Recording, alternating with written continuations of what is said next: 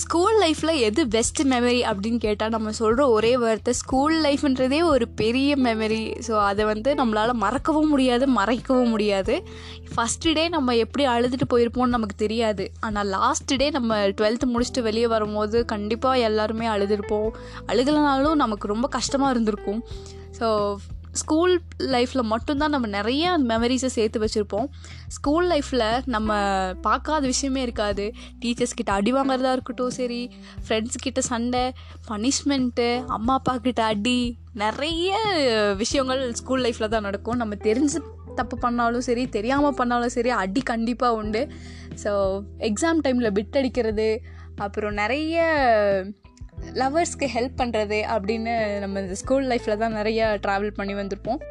எல்லாருக்கிட்டேயும் அன்பு காட்டணும்னு சொல்லி கொடுக்குற பிளேஸும் ஸ்கூல் தான். அதே ஒரு பையன் ஒரு பொண்ணுக்கிட்ட போய் ப்ரப்போஸ் பண்ணால் செம்ம அடி அடிக்கிற இடமும் ஸ்கூல் தான்.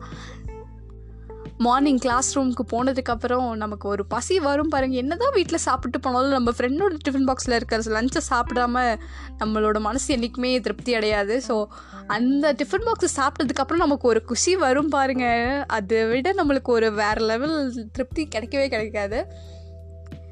எக்ஸாமுக்கு முன்னாடி நாள் கஷ்டப்பட்டு ப்ரிப்பேர் பண்ணுற ஆளுங்களாக இருந்தாலும் சரி பரவாயில்ல பார்த்துக்கலாம் அப்படின்னு நம்மள மாதிரி நிறைய பேர் இருப்பாங்க. ஸோ எக்ஸாம் ஹால்குள்ளே போனோடனே ஃபஸ்ட் ரேங்க் ஹோல்டர் நமக்கு முன்னாடி உட்காந்துருந்தா ரொம்பவே ஜாலியாக சுற்றிட்டு இருப்போம். ஏன்னா நான்லாம் பாஸ் ஆயிடுவேன் ஏன்னா அவனை பார்த்து தான் எழுது எழுதுனேன் அப்படின்னு சொல்லுவோம். பாஸ் ஆனால் சந்தோஷமும் பட மாட்டோம். ஃபெயில் ஆனால் துக்கமும் பட மாட்டோம். அதுதான் ஸ்டூடெண்ட்ஸோட லைஃப் ஸோ மார்க்குன்றது வந்து ஒரு பெரிய விஷயமே கிடையாது. லைஃப்பில் நம்ம எவ்வளோ மார்க் வாங்குறோன்றது தான் முக்கியம். ஸோ பேப்பரில் வந்து மார்க் வாங்குறது கண்டிப்பாக அது குப்பைச்சட்டியில் தான் இருக்கும். அதுவே நம்ம நிறைய தடவை பார்த்துருப்போம். அதுவும் ஸ்கூலில் ஒரு பெரிய ஃபங்க்ஷன் வச்சுட்டா போதுங்க. யாரையுமே கையில் பிடிக்க முடியாது. ஸ்டாஃபை கூட பார்த்துடலாம். ஆனால் ஸ்டூடெண்ட்ஸை சுத்தமாக பார்க்கவே முடியாது. ஏன்னா வாலண்டியர் ஒர்க்குன்னு ரொம்பவே ஈகராக வேலையில் செஞ்சிட்ருப்பாங்க அண்ட் வாலண்டியர்ஸை தவிர இருக்க பசங்கள்லாம் படிப்பாங்க அப்படின்னு மட்டும் நீங்கள் நினச்சிடக்கூடாது. ஏன்னா அவங்களாம் வந்துட்டு ரொம்ப நல்லவங்க. ஏன்னா அப்போ தான் ஸ்கூலை வந்து சுற்றி பார்ப்பாங்க. அப்புறம் கேன்டீன் போவாங்க.